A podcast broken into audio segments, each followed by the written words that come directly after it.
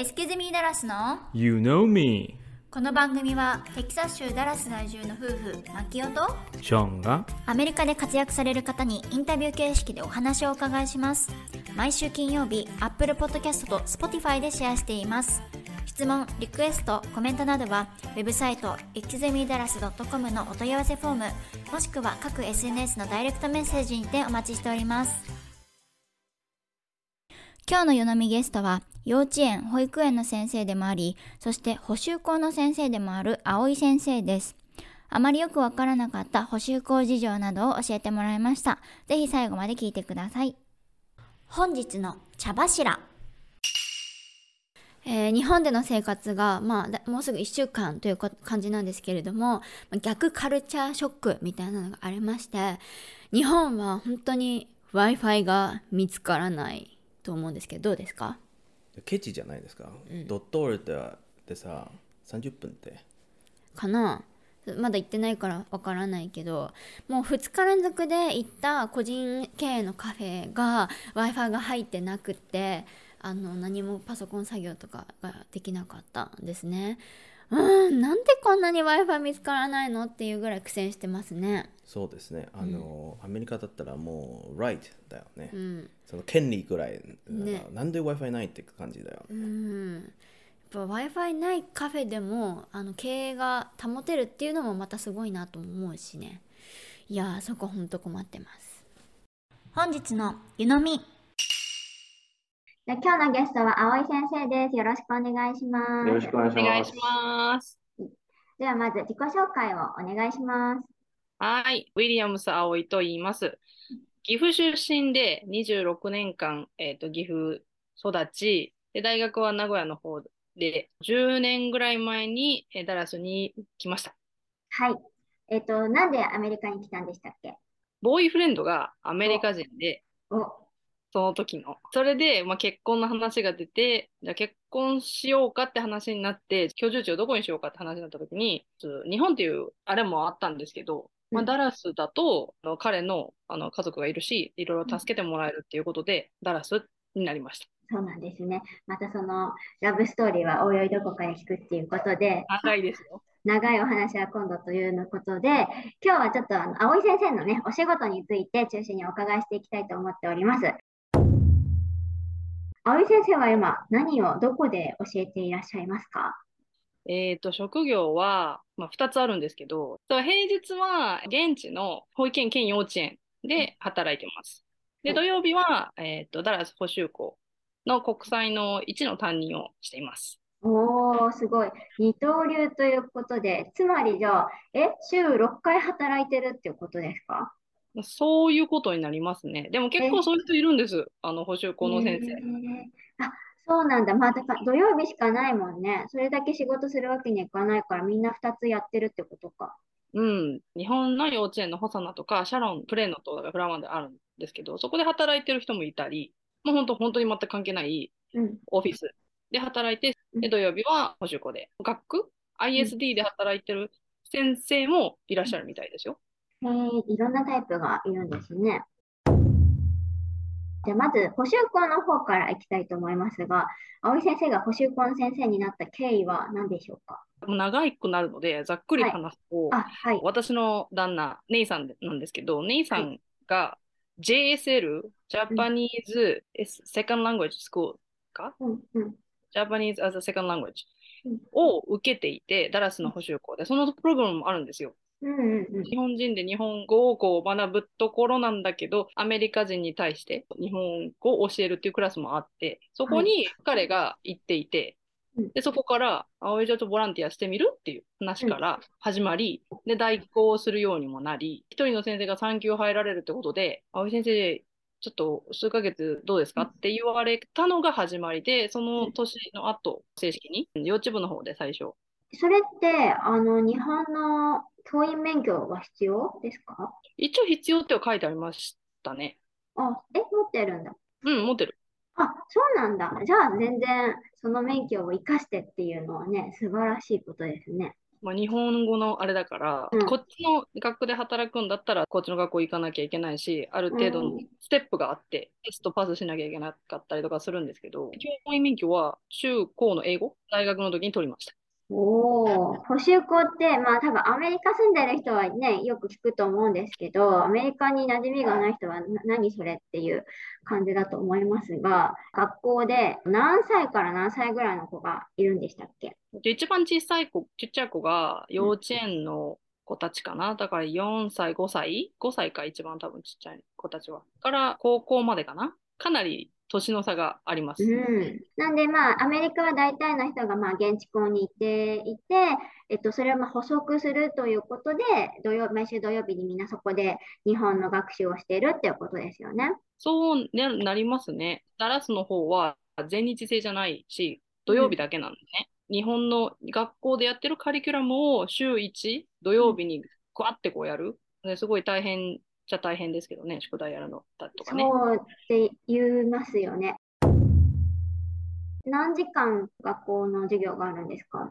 大まかに3つあって、幼稚部っていうあの幼稚園の方と、うん。年長さん、年長さんは朝だけ、うん。8時半から12時半。国際部っていうのがあってうん、国際部はどっちかっていうと、日本に帰らない子たちかな？レベルの差がやっぱり激しいので、うんまあ、いろんなき携帯を持ってると。その国際部は私が教えてる 1, 1の方は、えーと小1から小4が在籍していて、国際2と3と4だとまた年齢が変わってくるんですけどね。そういう国際部っていうのがあって、それも朝,、朝だけ？うん。で、もう一つのが、あの日本の学校のカリキュラムをする文科のコースがあるんですけど、それはもう1日、うん8時半から3時半くらいかな？じゃあもう本当に丸一日いつもの学校と同じような感じだよね、そうなってしまうと。まあ、職員会があったりとか、まあ、うん行事も、運動会とかもあったりするから、それの数少ない中でのリハーサルとか、打ち合わせもね、週1っていう。で葵先生は今、さっきも言ってましたけど、な、えっと、何年生を担任してるんでしたっけ？今、国際1になるので、小1の子から小4の子までが、うんうんそのクラスにいるって形。どういうのを教えるんですか？何でも？うんと、4時間あって、うん1時間目は子供の日本語っていうそのテキストがあって、それを教えてて、うんまあ言うたら会話とか、こういうふうに言うんだよ、こういうふうに書いたり読んだりするんだよっていう、外国人のための日本語を学ぶ教科書うんうんっていうのが1時間目で、2時間目は漢字。漢字はあの1年生の方と2年生の方と2つ。1年生の漢字やること、2年生の漢字やること。年齢が1から4まで。だからうん、1年間で 1, 年生の漢字を勉強するでしょ？でも、その子が必ずしも次に上がれるとは限らない。えーそれでこれややこしい、これなかなか説明しづらいんだけど、うん。国際1、国際2、国際3、国際4ってちゃんとその節目節目でテストがあって、それにパスしないと上がれないのね。厳しいんだね。こう漢字は1年生の漢字をそんな2年も3年もやるわけじゃなくて、もちろんやる子もいるんだけど、1年生の漢字をやる子と2年生の漢字をやる子が出てくる。先生、私自身もこう教えてる時間は、今1年生の漢字をやってる時は、2年生の漢字の子は自習というか、復習してもらって、とかテストやってもらってっていう、この、うまいことこう授業形態をその2時間目はして、3時間目は国語。日本で使ってる国語の教科書。たぬきの糸車とかやったでしょ？ゴンギツネとか。ゴゴンギツ、ゴンギツネはまだ1年生で出てこないあ、んじゃないなんか、そっか。クジラ雲とか？知らない。で、そう？ん覚えてない？え、あったかな、そんなの。同じ年代だからあったはずよ。そうだよね。ごめんなさい、記憶になりません。あ、睡眠覚えてるでしょ？睡眠覚えてる。それわか睡る。眠は多分、睡眠はあれだ、2年生かな、確か。うんうんうん。でもその、まあ3時間目はそうそういうね、国語。はい。で、4時間目は季節によって、今週土曜日だったらひな祭りとか、ああ、イベントこういうふうに合わせて。な由来があるんだよとか、例えば、この間は節分がね、先月あったから、2月にね、あのうん節分の話をしたりとか、で工作、折り紙はこういう風だよとか、うんなゲームをしたりとか、まあいろいろとうん日本の文化はこうなんだよっていうのを映像だったり、工作だったりのが4時間目かな。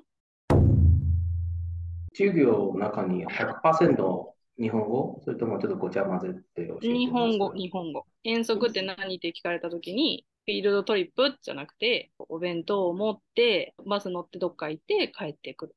とかね、うん砕いて砕いて砕いて。4時間っていう、まあ、時間もあると思うんだけれども、結構その、本当こ国語面に結構特化してる感じなんですね。そう、会話の方かな、どっちかというと、国際の方は継承言語というか、日本語を教える感じ？なるほど。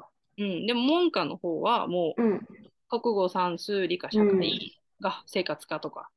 家庭科とか、その土曜日1時間でやる感大じ。変。みんななんかそれの宿題がた多くて大変だってよく言ってるよね。結構あの大変。先生ももちろん大変だけど、やってる子たちも大変だなと思う。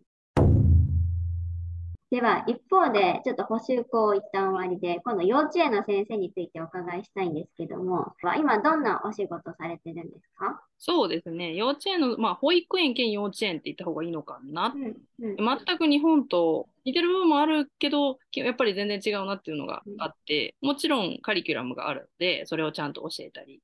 でもやっぱり6週間からあの受け入れが可能ななのね。もうなんか1ヶ月半かな。わお、ちっちゃい。こんなちっちゃいね。赤ちゃん。baby 超。ちっちゃい赤ちゃんで、うん。すごいもう可愛いの、もう泣く、うん。ん泣くのが仕事。うん。泣く食べるおむつみたいな。の子たちから 5, 5歳までの子たちがいて、もちろんカリキュラムあるけども、やっぱ2歳、3歳児まではやっぱおむつ取れない子がいるから、もちろん変えるし、保育の部分もあるし、それに加えて勉強面もあると。2歳以降になると、うちのスクールちょっとユニークで、30分に1回ローテーションをするのね。例えば2歳以降のクラスで、ミュージッククラス、音楽のクラス、コンピューターのクラス、と図書館のクラスがスペイン語を教えてるのね。スペイン語のクラス、あとね、中国語のクラスもある。えー、面白い。マンダリンの先生がね、教えてくれるんだけど、うん。とかアートのクラス、美術のクラスとか行って、30分に1回ね、ローテーションするの。だ結構忙しいのね。そうだね。ぐるぐる回るんだね。そう、だから忙しいけど、まあ楽しいよね。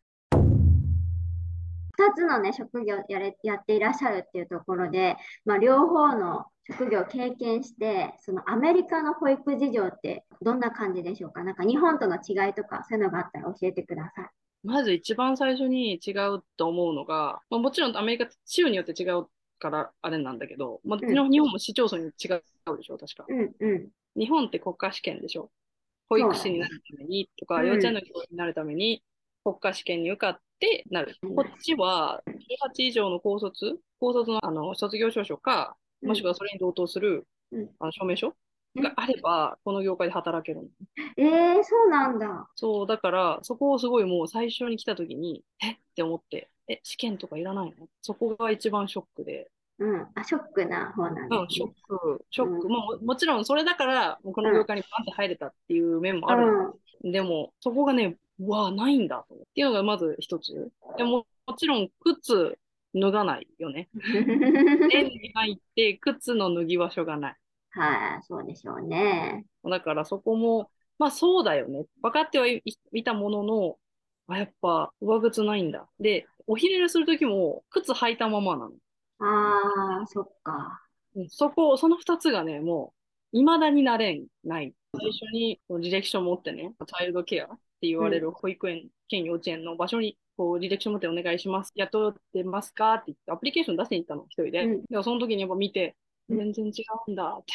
やっぱりそのアメリカって産休の期間も日本より全然短いから多分割とみんな産産んですぐに、ね、職場復帰される方も多いじゃないですかそういう意味でもそのさっきも言ってたみたいに本当生まれたばかりぐらいの赤ちゃんたちが預けるっていうのもすごいきっと多いから、まあ、それで人員も集めなきゃってとこもあるのかな。どうなんだろう。それも産休がすごい少ないっていうのも、そういえばそれ一つ。確か6週間か8週間ぐらいあったような気がする。幼稚園の先生ということで、まあ大変なこといっぱいあると思うんですけれども、なんか特に思い出に残る大変だったことがあれば教えてください。大変だったことというよりかは、うん。子供と関わってる仕事なので、結構面白いエピソードが、とりあえず絞って、とりあえず3つかな。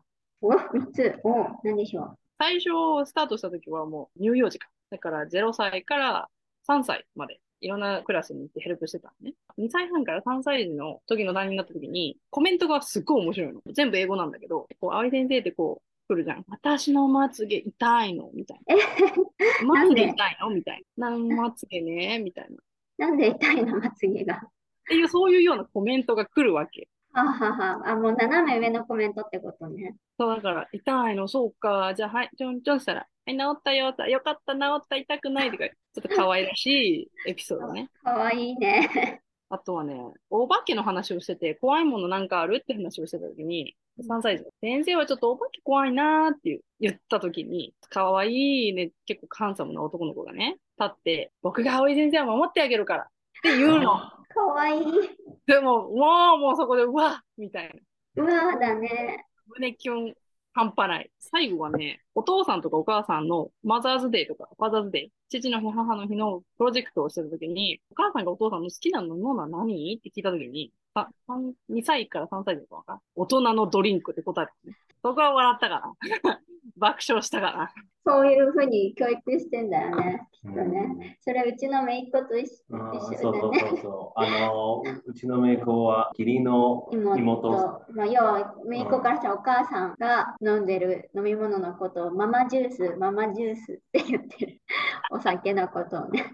あんたダメ、ママジュースだから。だもちろん英語なんだけど、アダルベブレッジって言ったときは子供がね、もう吹いた。日本語で言うと大人のドリンクや。そういうふうになんか可愛いエピソードがあるとね、やっぱり大変なことも忘れて、あ、楽しいなって思う瞬間も結構多いって感じですかね。そうですね。もちろん、なかなかね、辛い、辛いというか、うん。こと聞いてくれないときとかね、うん。ね、子供だから、いろいろね、思うことがあるから、うまく使い伝えられなかったりとか、思ってることを言葉にできなかったりとか、フラストレーションが溜まったときはもちろんね、あ、今日は疲れたなとかね、はあるけど、子供と関わってると、こういうね、可愛いエピソードだったり、うんやっ。ぱり可愛いなって。思いますよね。教える上で何か大切にしていることはありますか？まずは、常に笑顔で挨拶することかな。基本中の基本。辛くても、うんメール口角上げて、ポジティブで、おはようって、めっちゃ疲れてんだけどな、みたいな 内心思ってる中でも、おはようって。子供と関わるからさ、お友達をこう叩いちゃったとか、うん。お友達噛んじゃったっていうとこあるじゃん。うんその時には、マイナスなことに集中せずに、こう、こううまいことチョイスする。いいダイレクションを心がけて、なるべくこう、あんたはダメでしょじゃなくて、こうしたらいい、ああしたらいい。こうしようね、ああしようねって提案じゃないけど。でもね、年齢もそ結構レンジがあるからね、こう一辺通りにはいかないっていうか、その年代とかによってもやっぱこういうふうに伝えた方がいいとか、いろいろ変える必要もあるしね、うん、そうね。難しいお仕事だと思います。幼稚園？うん。中にも、やっぱりアメリカで人種が違うから、個性っていうか、教え方も違うんじゃないですか。人種によってなんか違うとかある？人種、もう違うというか、一応ね、うちら、マルティカルチャーマンスっていうのが11月にあるんだけど、その時にいろんな国の文化を学ぼう習慣があって、うちの学校、子供たちも先生も結構ねいろんな国の人がいるの。そういう意味では、文化理解っていうか、多種多様というか、うん。だからその受け入れるというか、みんな違ってみんないいんだよっていうのを、もちろんメキシコの人でしょ、うん。私、日本人でしょ？プエトリコ人、ボリビア、中国もいるし、あとはケニアの先生もいるし、あともちろんアメリカ育ちなんだけど、ルーツはヨーロッパとか、さすがのダラスという感じですね。インインドの人とかね。うん。インドは多いだろうね。でも宗教は気をつけてるかな。あとクリスマスとかを祝わない人とかもやっぱいるし、ハッピーホリデーとか言そうそうそうそうそうそう。日本にはなかったから、うん。ここもやっぱ気をつけないといけない。